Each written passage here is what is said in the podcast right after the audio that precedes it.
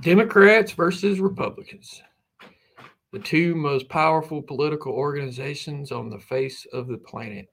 And if you listen to the media, you would have everybody believing that everybody in this country is lined up on one side or the other, ready to start firing. That's simply not true. We are divided.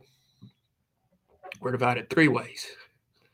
About 30% of the country identifies as Republican, about 30% of the country identifies as Democrat, and about 40% of the country doesn't identify as either one.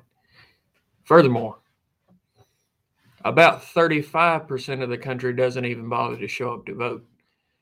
And if you look at a state like Alabama, a supposedly deep red state that went Trump by a landslide, only 37% of the voting eligible population voted for Trump more people did not vote in Alabama than voted for Trump. So if you want to talk about voter suppression, if you want to talk about election integrity, you got to ask yourself, why does a plurality of the country not even bother to care about the political process? Well, it's because it's nothing but clowns. And it's pretty much it. Everybody feels disenchanted. Everybody feels put out.